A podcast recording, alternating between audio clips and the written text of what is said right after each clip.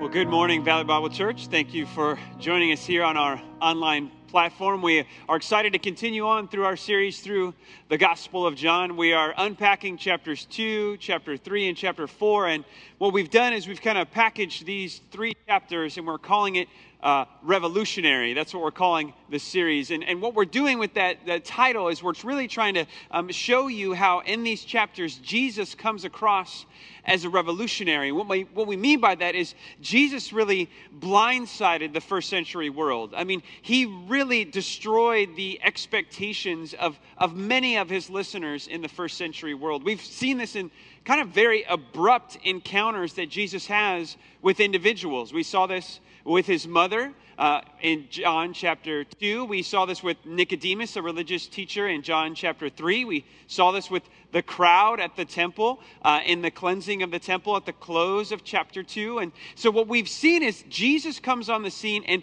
really has to adjust and reorient many of the followers or the listeners that he had at that time because they just they just didn't realize what it truly meant to follow God. They had to make some adjustment. And Jesus makes this encounter, and he is really revolutionary when it comes to their expectations. And we found it too that Jesus challenges us. That we kind of have to make adjustments ourselves. That if we have an honest encounter with Jesus through these chapters, that we'll have to ask ourselves the question how do I need to adjust what my understanding of what it means to follow God. And we're going to do that again in this chapter, in John chapter 3. We're going to see uh, Jesus, uh, one of his uh, contemporaries and cousins, John the Baptist, is going to give a perspective that I think can really reshape our understanding of what it means to follow God. Now, before we get there, I want to ask you this question How good are you at taking the silver medal? How good are you at coming in second place? The silver medal is hard. It, it, it's hard to wear that medal. You see, the bronze is a little different. When you get on the podium, you think to yourself, well, I, I at least made it to, to be one of the best of the best. You, you got to the podium, you got up there with the greats. And so you're, you're kind of one who has achieved just to be at the top of whatever your skill is. The silver medal is a little harder because you could have been the best of the best. You could have held that title of being the, the preeminent one when it comes to your skill or whatever game you play. But you lost. As my grandpa says, second is really the first loser. Ouch. That hurts. It's, it's hard to be the silver medalist. You can, uh, you can imagine as, as the gold medalist is standing on the top of the podium. And, and, and, and the flag of his homeland is coming down, and, and, and his anthem is being played over the loudspeaker, and, and people are cheering. Imagine the things that he hears, just the esteem that he has, the worth that he feels. But you know what he doesn't hear? He doesn't hear the silver medalist next to him applauding him for his accomplishments. Because it's hard when you're when you're upstaged by somebody. It's hard when you are outshined by somebody. It's hard to be second place. It's hard to get the silver medal. Because we believe that our joy is found in our worth. Our joy is found in our accomplishment. Our, our joy, our, our, our self interest is self promotion. That we feel in order to be happy, in order to be satisfied, we must lift ourselves up, not lift somebody else up. But this is not the perspective of the Bible. This is not the perspective of John the Baptist. John the Baptist has a totally different perspective. He finds joy not in his self worth, he finds joy in worship. He doesn't find joy in looking at the mirror. He finds joy in looking at Christ. He doesn't find joy in lifting himself up. He finds joy in lifting somebody else up. Doesn't find joy in looking at himself, but in focusing on somebody else. And if we could take this same perspective, I think we'll truly find what it means to have real, lasting, and even eternal joy. So follow me. Let's go to John chapter 3. Let's look at this perspective from Jesus' cousin and one of his contemporaries, John the Baptist. And we could summarize John the Baptist's uh, perspective with today's big idea. We always like to have a, a big idea that kind of summarizes what we're doing in our message, summarizes what the main idea of the passage that we're studying for the morning. So the big idea is this this is, is John the Baptist's perspective. So if you want to write this down on a napkin or uh, maybe you have a piece of paper or you just want to take a note on your phone, however you want to do that, the big idea is this the best man has the best joy.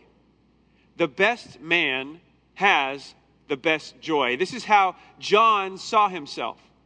He was the best man, not the groom.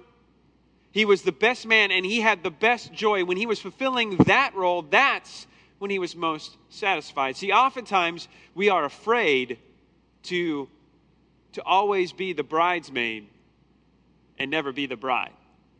Always be the groom, or sorry, the, the um, best man and never be the groom. We're always afraid of kind of playing second fiddle, always afraid of standing behind somebody, not being out in front, not shining, not taking the stage. But really, True joy and satisfaction is not found in self worth or self promotion. True joy is not found in thinking of yourself more or even thinking of yourself less, but actually thinking of yourself less, focusing on somebody else. True joy is not found in the mirror, true joy is found in worship.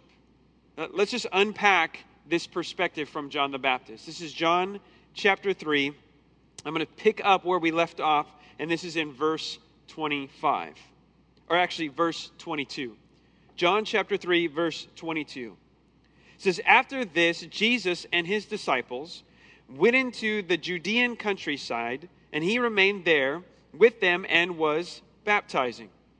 John, this is John the Baptist, not John the gospel writer. Sometimes we get confused, but this is John the Baptist, verse 23. John the Baptist was also baptizing at Aenon in Salim because water was plentiful there, and people were coming and being baptized, for John had not yet been put in prison. So just let's get the setting here. See the situation. What's happening is we have two kind of parties who are baptizing. We have John's group and we have Jesus' group. And so, what John, the gospel writer, does is he kind of sets the scene for us. Here's what's happening people are following John the Baptist and people are following Jesus. And these groups are both baptizing. Then we get into this kind of um, unclear conversation, this, this, this strange debate that comes out. Look at verse 25. Now, a discussion arose between some of John's disciples and a Jew over purification. Now, we really don't know what this discussion is. And, and John, the gospel writer, does not feel he needs to give us any more details. But I think some of the context kind of helps us understand what's going on. He's just mentioned, and I think it's significant that he does, he's just mentioned that baptism is happening. John is baptizing, Jesus is baptizing. And then there's this debate from John's disciples. They get in a debate with a Jew over purification, which could mean baptism. So, my best guess is this Jew is who's speaking to John's disciples is probably mentioning something about baptism. Now, based on what's going to be said, my best guess here is that he is probably comparing the baptism of Jesus and the baptism of John, and he's not doing it in a very um, favorable way to John the Baptist. He's kind of saying, wow, look at this big crowd over here and look at this small crowd over here. Look at how the verses unfold, and I think that's the best explanation for what's going on here in this kind of debate and discussion that's happening. Look at verse 26. And they came to John and they said to him, Rabbi, he who was with you across the Jordan, to whom you bore witness, look, he is baptizing, and all are going to him. This is why I think what happened is this discussion arose comparing the baptism of John and Jesus. And that's why John the Baptist's disciples rush to John and they say, Look at what this guy's doing. Everybody is going to him. Now, what do they mean by that? What's this report all about? Well, I think there's probably two possible readings of what's going on here. The disciples could be going to John saying, Hey, John, you were right. If you remember from a couple uh, weeks ago, John the Baptist actually mentioned that Jesus would come, somebody greater than him would come. He was unworthy to untie his sandals, and that this one would come, this, this, this, this one that would follow him, would come and he would baptize with the Spirit. He is greater than him, and he baptizes with the Spirit. So maybe John's disciples are saying, hey, that guy, that guy you were talking about, the guy who you baptized and, and you saw the Spirit of God fall upon him and remain on him, that one you talked about, who was great, the one you called the Lamb of God, who takes away the sins of the world, that one, look, you were right.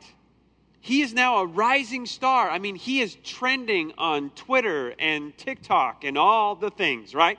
He, he is gaining followers so fast. You were right, John. You were right, Rabbi.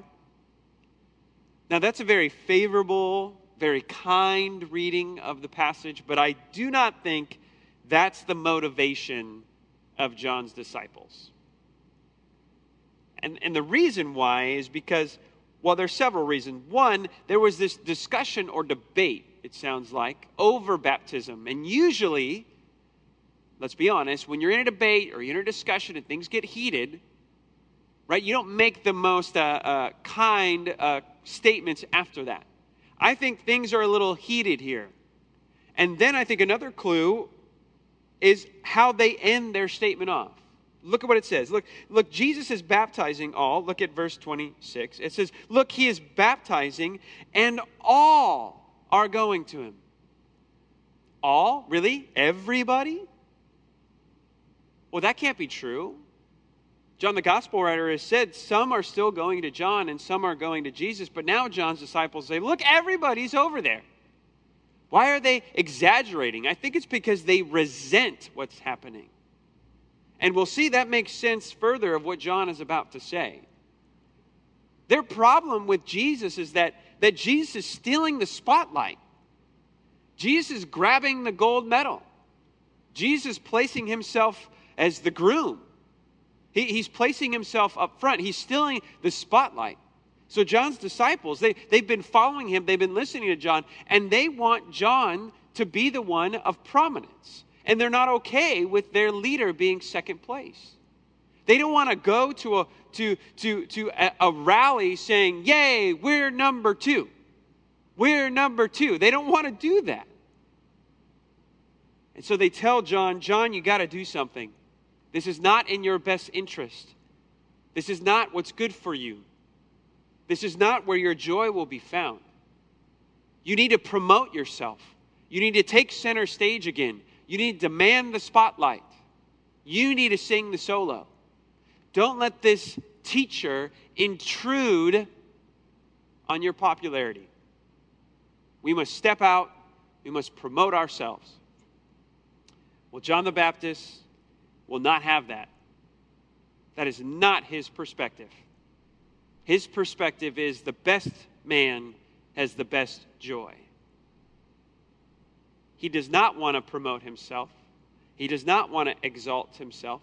He does not want to make much of himself. Rather, he wants to promote Christ, exalt Christ, make much of Christ. And his greatest joy is not worrying about his self promotion, not worrying about if he's trending or not, not worrying about if he's worthy of people's attention anymore. He's not even thinking of himself, he is forgetting himself. And he is focusing on Christ. This has been his pattern already. John the Baptist has already actually given some of his followers over to Jesus. When he says, and he, when he sees Jesus, he says, Look, behold, the Lamb of God who takes away the sins of the world. And then it says, Some of John's disciples left him. They left him to be with Jesus. And John is okay with this. John is totally fine stepping back. He's totally fine taking one step down off the podium. He's fine in being the best man. That's where his joy is. Look at his response, verse 27. John answered, A person cannot receive even one thing unless it is given to him from heaven. You yourself bore witness that I said, I am not the Christ, I am not the hero, I am not the Messiah. I'm not the one promised in the Old Testament to bring God's people back to himself. I'm not the one you've been waiting for. I am not the Christ, but I have been sent before him. John knows his, his assignment. He says it's been given to him from heaven. God has given me my assignment. God has given me my role. This is a theme that is just littered throughout Scripture. In the Old Testament, all the things written before Jesus. In the New Testament, everything written after Jesus, about the time of Jesus. We see it all throughout Scripture that God is the one who plans the assignments. Nobody takes a role that he doesn't first give them. John, the gospel writer, the, the gospel that we're reading, he'll, he'll show us this point on the lips of Jesus right before Jesus is crucified.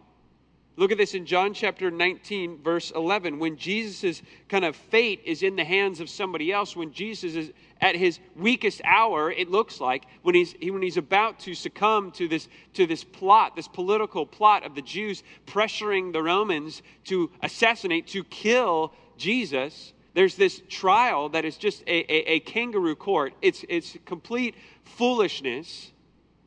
And in this interaction that Jesus has with Pontius Pilate, look at what he says in verse 11. This is what Jesus says. This is what John records Jesus saying. Verse 11. Jesus answered him, You would have no authority over me at all unless it had been given to you from above. John has the same mentality of his cousin Jesus. He says, Look, no assignment is taken by man, all the assignments are handed out by God. If God didn't want you in a certain role, then you would not have that role. It is God, the sovereign one, who is over all of history. He is the one who is determining things. And John is submitting to God's sovereign plan. He says, Look, heaven has given me a role. Heaven has decided what my job is. And my job is not to be the Christ, to be the hero, to not be the groom. My job is to be the best man. My job is to promote Christ. He actually uses this illustration, this wedding illustration, in the next verse. Look at verse 29. It says, The one whom has the bride is the bridegroom. The friend of the bridegroom, that's the best man, who stands and hears him, rejoices greatly at the bridegroom's voice. Therefore, this joy of mine is now complete. Now, this is a very, very just significant illustration here. But it's really lost on us as, as modern 21st century readers. First off, we don't know the cultural custom, or uh, we don't practice it now, what's illustrated here. And we may not see the rich, actually, Old Testament background that's being displayed here with this analogy of the bride and the groom. But let's just look at the cultural background. And this is going to sound very odd, but it was something very common in Jewish marriage ceremonies. Okay, let's, let's read the verse again just to kind of get a full picture of what's going on. Because John wants to illustrate this is my role, this is my assignment. I've been called by God the Father. He asked me to be the best man. That's what he's saying. He assigned my role. And look at how he describes it. The one who has the bride is the bridegroom. What is he saying? I am not the, the groom. I'm not the bridegroom. I don't have the bride. I'm the friend, the friend of the bridegroom. Now, this is where it gets a little strange, okay? I'm going to unpack this for you. It may feel a little weird, and if you are about to get married or you're thinking of getting married, right, or you're recently married, you're probably thinking to yourself, there is no way I would have ever done this or will ever do this. And you are probably right because it sounds very strange, but it is a very rich illustration. Okay, so let me give you the background. And it's going to feel a little awkward. To the 21st century American mind, this is a very awkward statement about to be made, but it was very common in the first century world. It says, The friend of the bridegroom who stands and hears him rejoices greatly at the bridegroom's voice. What is he talking about there? Why is the best man hearing the voice of the groom? What, what, what is he talking about? Is he talking about the correspondence? Is he, is he talking about when the groom actually said, Hey, will you be my best man? Is that the voice he's talking about? No, that's not what he's talking about. See, in the first century, the groom, or the, sorry, the best man had a responsibility. His responsibility was to lead the groom to the bridal chamber. So his job was to kind of take the groom to his bride and lead them into the room where they would consummate the marriage. So he's kind of leading them to their honeymoon suite, if you want to use a 21st century word. He leads them to the honeymoon suite. He shuts the door. Now, here's where it gets strange. And then he stands outside the door and he listens for the groom's voice, his shout, his exaltation, as a symbol and, and kind of a, a, a, an indication that this groom has married a virgin bride, that she is everything that she said she was, that she represented herself to be.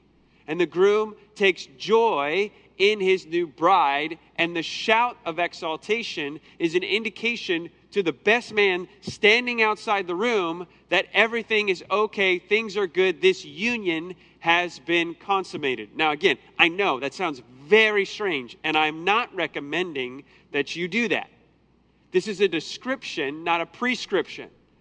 This is describing what happened, not telling you what should happen. Now, the role would actually go further. Now, the best man's job, after standing outside of the bridal chamber, is to then go back into the festival. And basically, the party, so you think uh, uh, back in whatever the hall that they're having the, the, the, the celebration at, and his job is to kind of stop the DJ, right, to hit the record, right, and then to announce to the audience, to the families that are there, that he heard the shout of the groom and that the marriage has been consummated. And then the party erupts after that. It's like the beat drops and everybody goes crazy. Now, again, that sounds incredibly strange to us. But we got to take a step back to not just the cultural background, there's a scriptural background here that is very, very rich. You see, one of God's favorite ways to describe his relationship with his people is, is the marriage relationship. In fact, one of the number one ways he talks about sin, the thing that breaks that relationship, he speaks of sin as adultery, the breaking of a marriage vow. So, one of God's favorite illustrations to describe his love for his people is a marriage relationship. In the book of Isaiah, it says, just as the groom uh, rejoices over his bride, so too God rejoices over his people. And John is saying something very significant here. When he uses this kind of illustration, he's not only giving clarity as to what he believes his assignment is, that he is the best man, but he's also making a very large statement about who Jesus is. He is saying Jesus is the groom. Jesus is the husband. To who? To the people of God. Look at this passage in the Old Testament just to show you how rich this language is and how rich this kind of illustration, analogy is from John the Baptist. This is in Hosea chapter 2, verse 16. The prophet Hosea is trying to encourage his people because the northern kingdom is about to be taken away by the Assyrians. Foreigners are going to come in and they're going to rip the God's people, at least the northern kingdom, out of the promised land. And why is that? Because God is using the Assyrians as a, as, a, as a tool of judgment upon his people. Why? Because his people have committed adultery, they've sinned against him, they've worshiped other gods. It's like they've found another lover.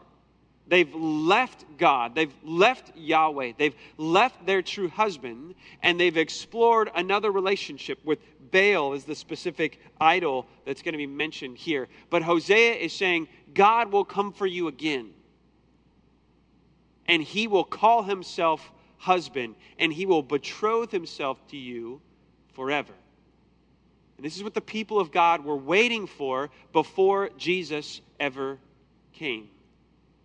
Ever since Assyria came in and took the northern tribes, and then when the Babylonians came in and they took uh, Judah and they took the southern tribes, this kind of prophecy had been ringing in their ears as a sense of anticipation of what God would do, the new work he would do for his people. Look at how he describes it. And then think of what John the Baptist is trying to bring to the mind of his hearers, his disciples.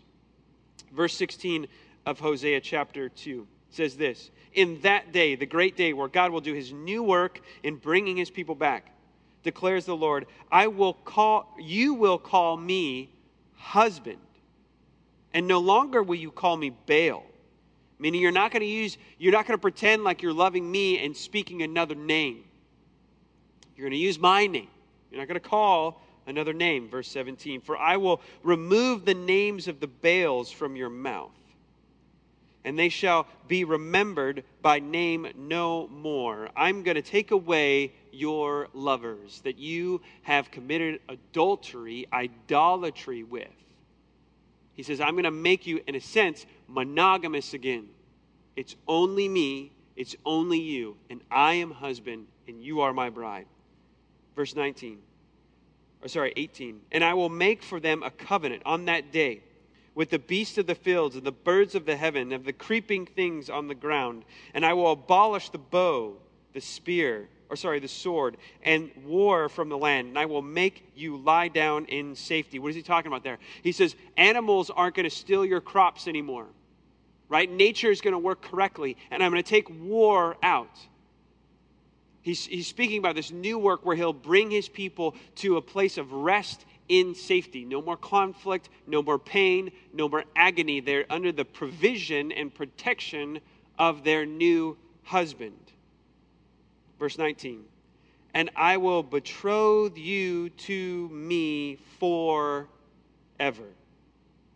an eternal marriage. And I will betroth you to me in righteousness and in justice, in steadfast love and mercy. Verse 20 I will betroth you to me in faithfulness, and you shall know the Lord. So, what is John the Baptist saying? He's not just trying to get them to understand how much joy he gets in seeing people come to Jesus, seeing people come to follow Jesus, seeing people to see Jesus as the hero and the Messiah. He's saying, I, I love my role of being the best man. He's also making this very profound statement that Jesus is the Messiah. He's the one they've been waiting for. The, this new wedding day that was prophesied in Isaiah chapter 2 is now commencing, right now.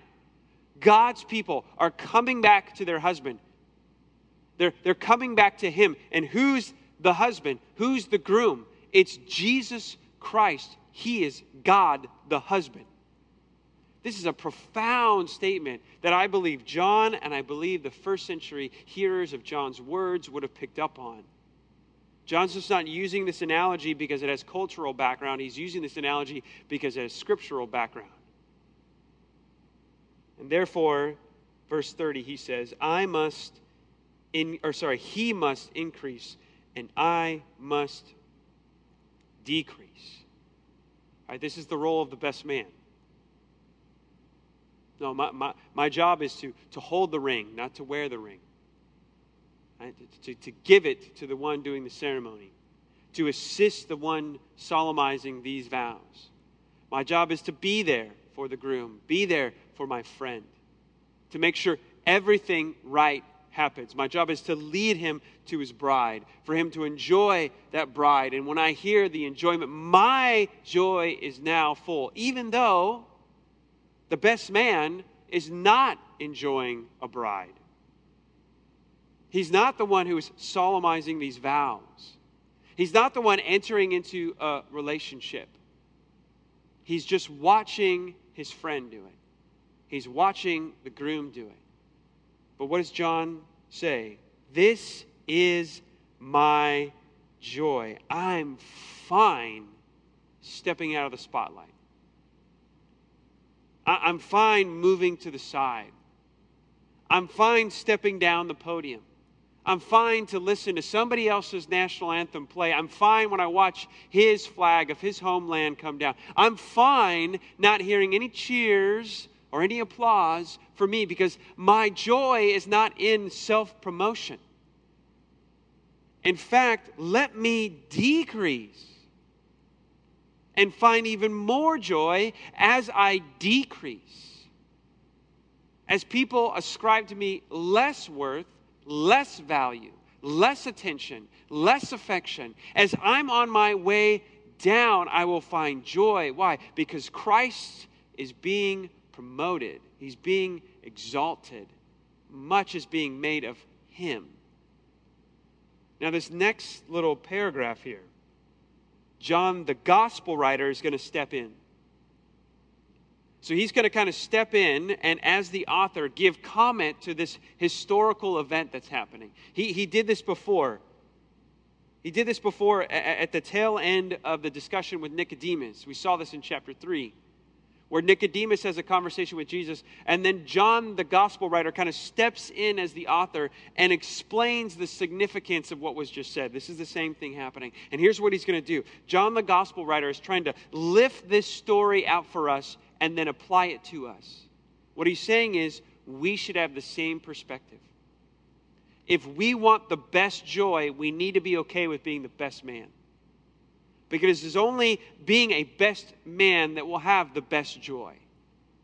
It's only when we look at Christ and look at the cross and not the mirror. It's only when we look up and not in that mirror looking at ourselves, trying to give ourselves some sense of worth. It's only in worship that we find joy, not in self worth. Rather, it's forgetting ourselves, looking away from ourselves, not even thinking about ourselves, acting for ourselves, promoting ourselves, seeking self interest. It's in worship that's where we find joy. It's hearing the anthem and the applause for Christ and not ourselves.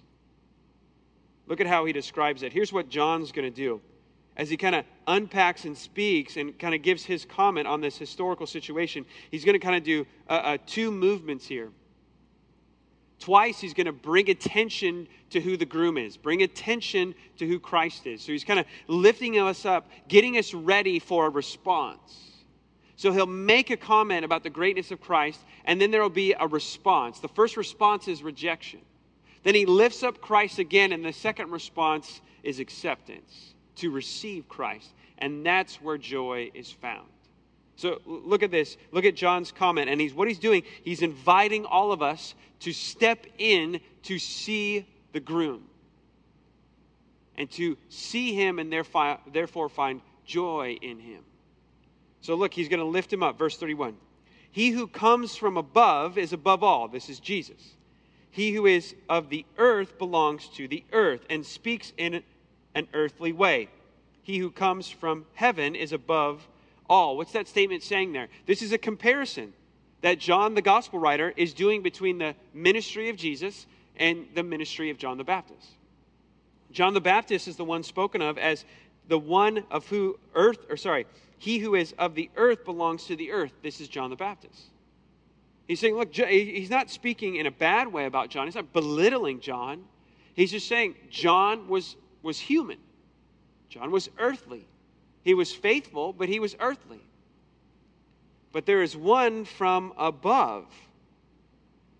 And the one from above is greater than the one of the earth. This is very similar to what John would say. We saw this in uh, previous weeks, where John says, The one who comes after me is before me. Right? That Christ is before me. He existed before me. He is not like me, He existed before me. Look at verse 32. He who bears witness to what he has seen and heard, yet no one receives him. This is where John, the gospel writer, is showing the unique nature of who Jesus is. It says he bears witness to what has been seen and heard, or what he has seen and heard. He's speaking, look, John the prophet, John the Baptist, could speak because God gave him revelation as he was here on earth, but Jesus Christ is different. He's a spokesman for God, but he's also God. He came from heaven. He has seen things that no prophet has ever seen. He's experienced things that no prophet has ever experienced. He's been in the very inner room of intimacy between the triune God as one of the members of the Trinity. He has seen, heard, and experienced things that no one ever has. So when he speaks, he reveals beyond what anybody else ever has. He is the prophet par excellence. He, he is the, the magnified one when it comes to giving the message of God. But look at the response, verse 32. Yet no one receives his testimony. Now, I think John the Gospel writer is, is using literary hyperbole here. This is an exaggeration. Okay, of course, it, it cannot mean that no one ever received Jesus. That wouldn't work. We wouldn't have this church, right? We wouldn't have this gospel or the scriptures. He's not taking it that far, but I think what he's saying is it's shocking to see how this wonderful prophet who has come from above has not been received how people are not applauding for this, for this groom, how they're not rejoicing and worshiping him. It says he is not received. John said the very similar thing, but then said that people did receive them. We saw this in John chapter 1, in, in verse 11. It says, He came to his own, and his own did not receive him, but to all who did receive him. You see, see how he did that? The contrast there? He says, Yes, most did not but, but some did. That's what he's doing here again. He's going to say in the next verse, some did receive him. And look, he's going to again lift up Jesus Christ and then show us the true response we should have, just like John the Baptist did. And how in that response we will find great joy. Look at verse 33. Whoever receives his testimony sets his seal to this that God is true. For he whom God has sent utters the words of God. For he, and this is God the Father, he gives the Spirit without measure.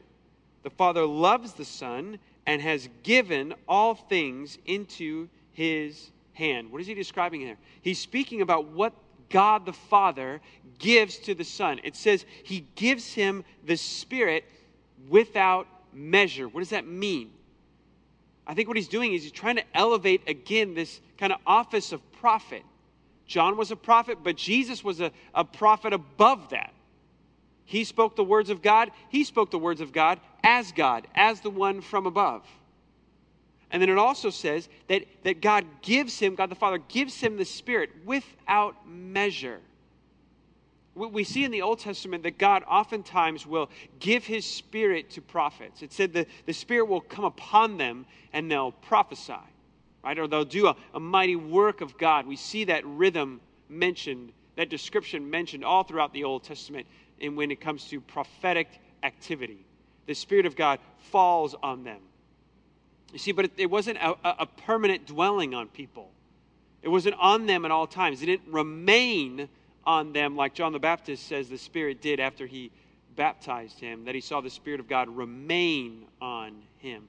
This is what's being described here. The Father gives the Spirit without measure. The Spirit is always in communion with Christ, never retreating from Him, but always being with Him. He is the greatest prophet. It says also, beyond that, He says, the Father has given Him all things into His hands. Wow, I mean, what more can you say? John's going to illustrate this later in chapter 5 when he speaks about how Christ has been given authority to judge the world. how, how Christ has the power to resurrect. What is he saying? Look at how wonderful this groom is. So, what should our response be? To honor him, to, to, to promote him, to exalt him, to make much of him. And that is where we will find our greatest joy and eternal joy. Look at verse 36. Whoever believes in the Son has eternal life. Whoever does not obey the Son shall not see life, but the wrath of God remains on him. If we believe, if we obey, if we worship this Son, we receive eternal life eternal life in the Gospel of John on the lips of Jesus and in, in the teachings of Jesus' first century followers that would give us the scriptures. Eternal life is not, don't just think life after death. That's not a good way to understand eternal life. The idea of eternal life is a present reality that is fully enjoyed in the future. There's present satisfaction that happens when we gain eternal life upon believing and obeying Jesus Christ as Lord and Savior. We are given eternal life. We experience eternal life now, and we will fully experience that eternal life in the after. That's what he's saying. And this is great joy. What greater gift can you get than eternal life? Not just a description of the quantity of your life right? That the pages will never end. That doesn't work in a biblical worldview. Everyone, in that sense, has eternal existence. We all will exist eternally, but some will have eternal life. There's a big difference. When the Bible describes eternal life, it's speaking of communion with God, being with our Creator, existing with Him, dwelling with Him, remaining with Him to be apart from God or separated from His love is to have eternal death. That's eternal existence, but it is not eternal life. But this is breaking into the present now. That heaven, in a sense, this communion with God is breaking into the present now. That we can now, in the present, experience eternal life. No matter what's going on in our life, nothing can take eternal life from us. We could lose our physical life. Our life could get harder. Suffering could become greater. But nothing will take our eternal life, our communion with God. God abiding with us and us abiding in Him. What a great joy. The best man has the best joy. John the Baptist was totally fine taking a step back. Totally fine not being promoted. Totally fine hearing another anthem played. Totally fine hearing cheers for somebody else. In fact, it gave him the greatest joy to see Christ glorified. Now, I'll have to admit, this passage has been incredibly convicting to me this week.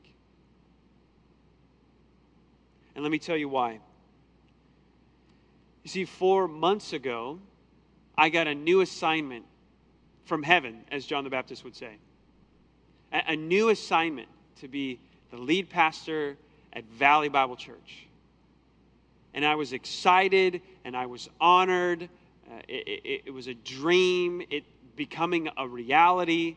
It, it, it was new, it was fresh. It, it, felt, it felt like I was stepping onto that, that, that podium right? That, that, that platform. Uh, something that I had uh, uh, aspired to, to get to. And then on March 15th, just one day after my birthday, we were supposed to have this installation service. You know, this is the celebration of this new assignment that God had for me and my family. And that Sunday was the first Sunday we had to close everything down.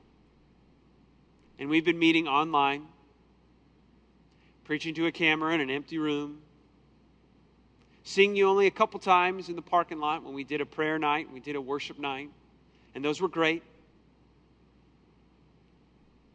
But this week it hit me. I don't, I don't know why it was this week. Maybe four months is just as long as I held it together. But I realized that, that this season, this time, this transi- transition was just so disappointing and discouraging. To not see you, to not be able to minister you like I would like.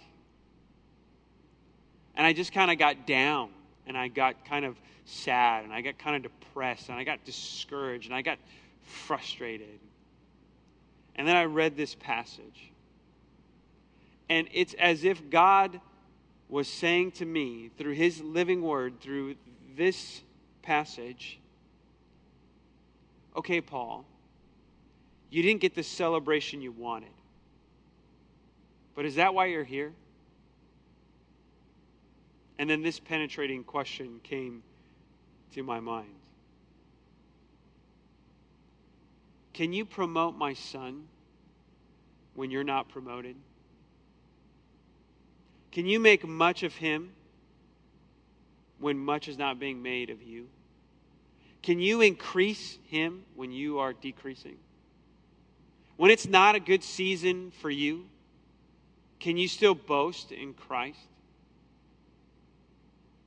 When, when, when the spotlight's not on you, when things aren't going as they should, when the story's not being written as you would have it to be written, can you still make much of Christ?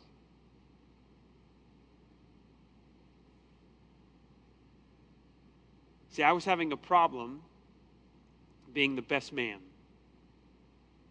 You know, if, and if I'm honest, I still have a problem taking the best man role and not being able to step into that groom role. Right? To, to, to be in the center, to be in the spotlight, to have things go as, as I would have want them to go and dreamed they would go. I've had a problem with my role of being a best man. But that's the assignment where I find my greatest joy. And maybe you, you're having that same struggle right now. Maybe you can identify with what I'm saying. Maybe, maybe your relationships are falling apart. Your emotional health is decaying. Your finances are dwindling. Your marriage is, is, is not holding up. Your career path has been totally sideswiped. And right now, it is not a good season for you. I think all of us would echo that with a large amen. This is not a good season for us. We are not increasing, we are decreasing.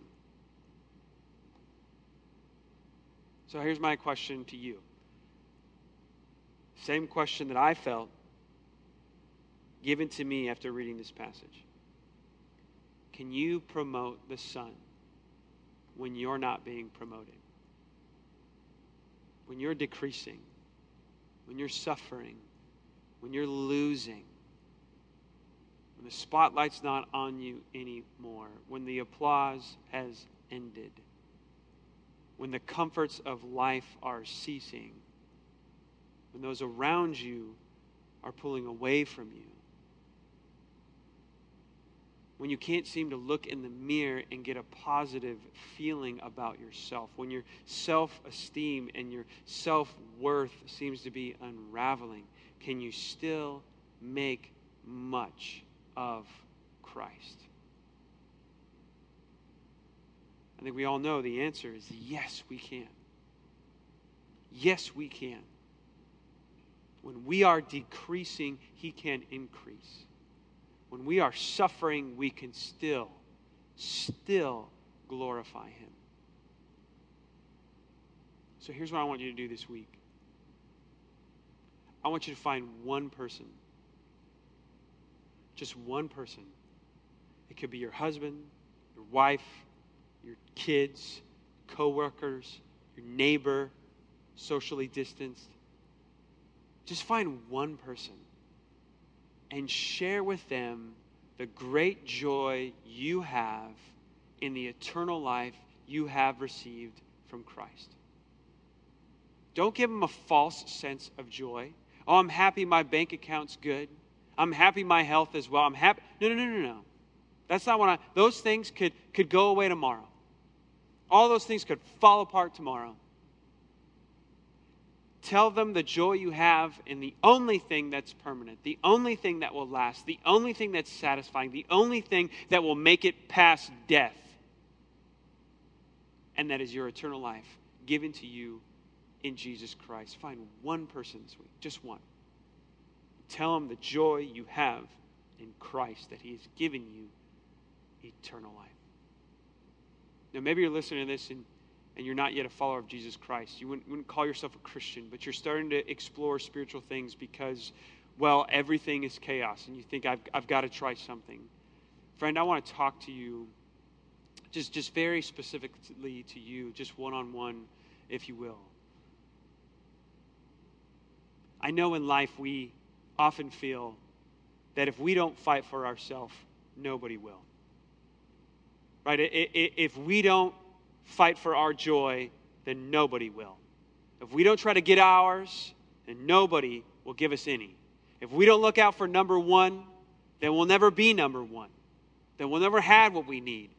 And so we, we, we put ourselves in the ring and we, we fight for our joy and we, we, we try to actualize all that potential that, that resides within us. And we, we keep staring at the mirror, trying to speak good words to ourselves about our achievements, the appraisal of our behavior, and trying to say all of our performance is going to make us more valuable, more, more worthy. We're going to be something and, and be someone. And oftentimes we look for that joy right here on the horizontal, looking into the mirror, saying, You're worth something, you're valuable.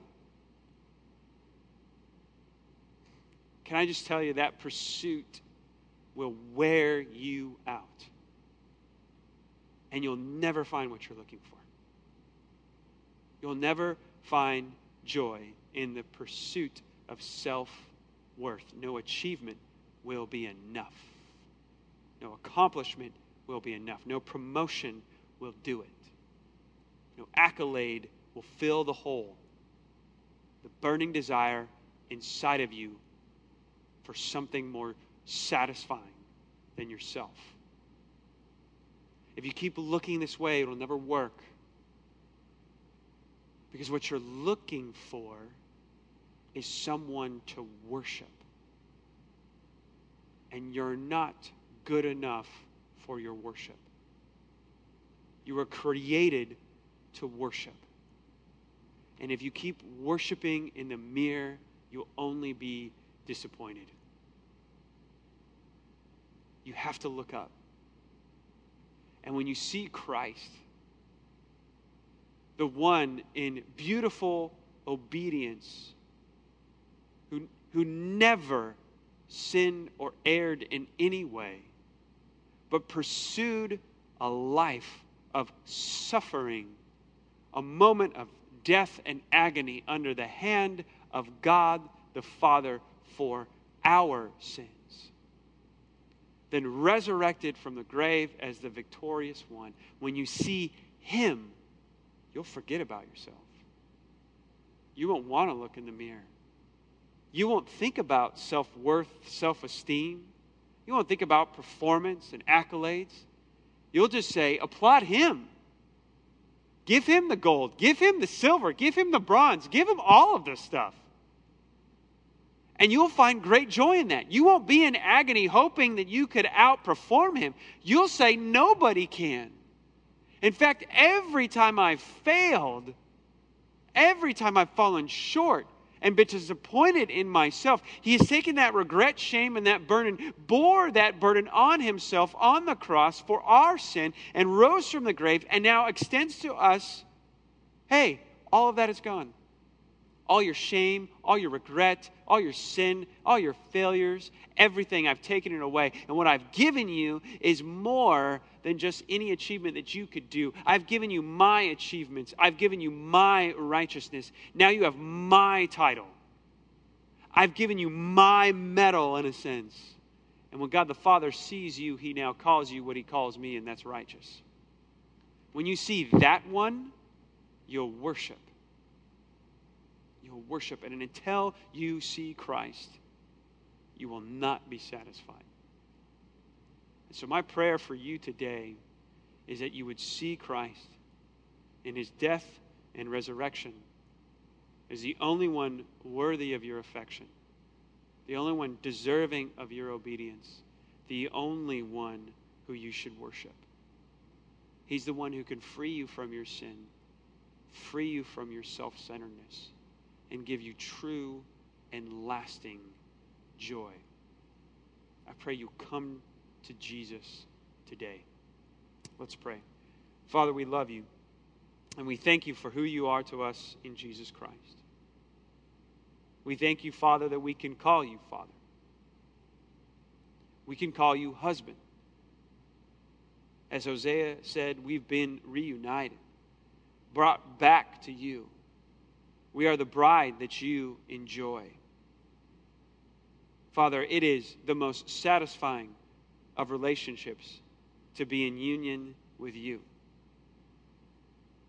Father, I pray that we realize in the midst of all of this chaos, all of the craziness, all of the shifting sand of our times, Father, that there's one thing that will always last, and it's the gift you've given us in Jesus Christ, and that is eternal life. It gives us joy for now and great joy for later. Father, I pray that you'd help us feel that. Help us feel it when our finances are failing, when our kids are struggling with distance learning when our jobs have put us on furlough, when we get a test and it's positive, and we fear what it means for us and for those around us and those we've been around. Oh, Father, would you press into our hearts at the very center of who we are, the center of our thinking and our emotion, that you have given us a gift that can never be taken away the gift of eternal life. And Father, for those who don't yet know you, who wouldn't call you Father yet, or maybe as they've listened to this message, realize that they're working for joy and self worth and they haven't found it yet. Father, I hope they realize that they'll never find it there. They find joy in worship and seeing Christ, the exalted one, the groom the one who has the bride, the one who has the moment, who has the stage, who has all the glory. Oh, Father, I pray that they would come to you, realize their sin and their failure, the breaking of the law that they have done, your law. I pray they'd see the death and resurrection of Jesus Christ as their only means of forgiveness, and I pray they would follow you today. It's in Christ's name that I pray. Amen. Thank you for joining us, and we look forward to seeing you again next week.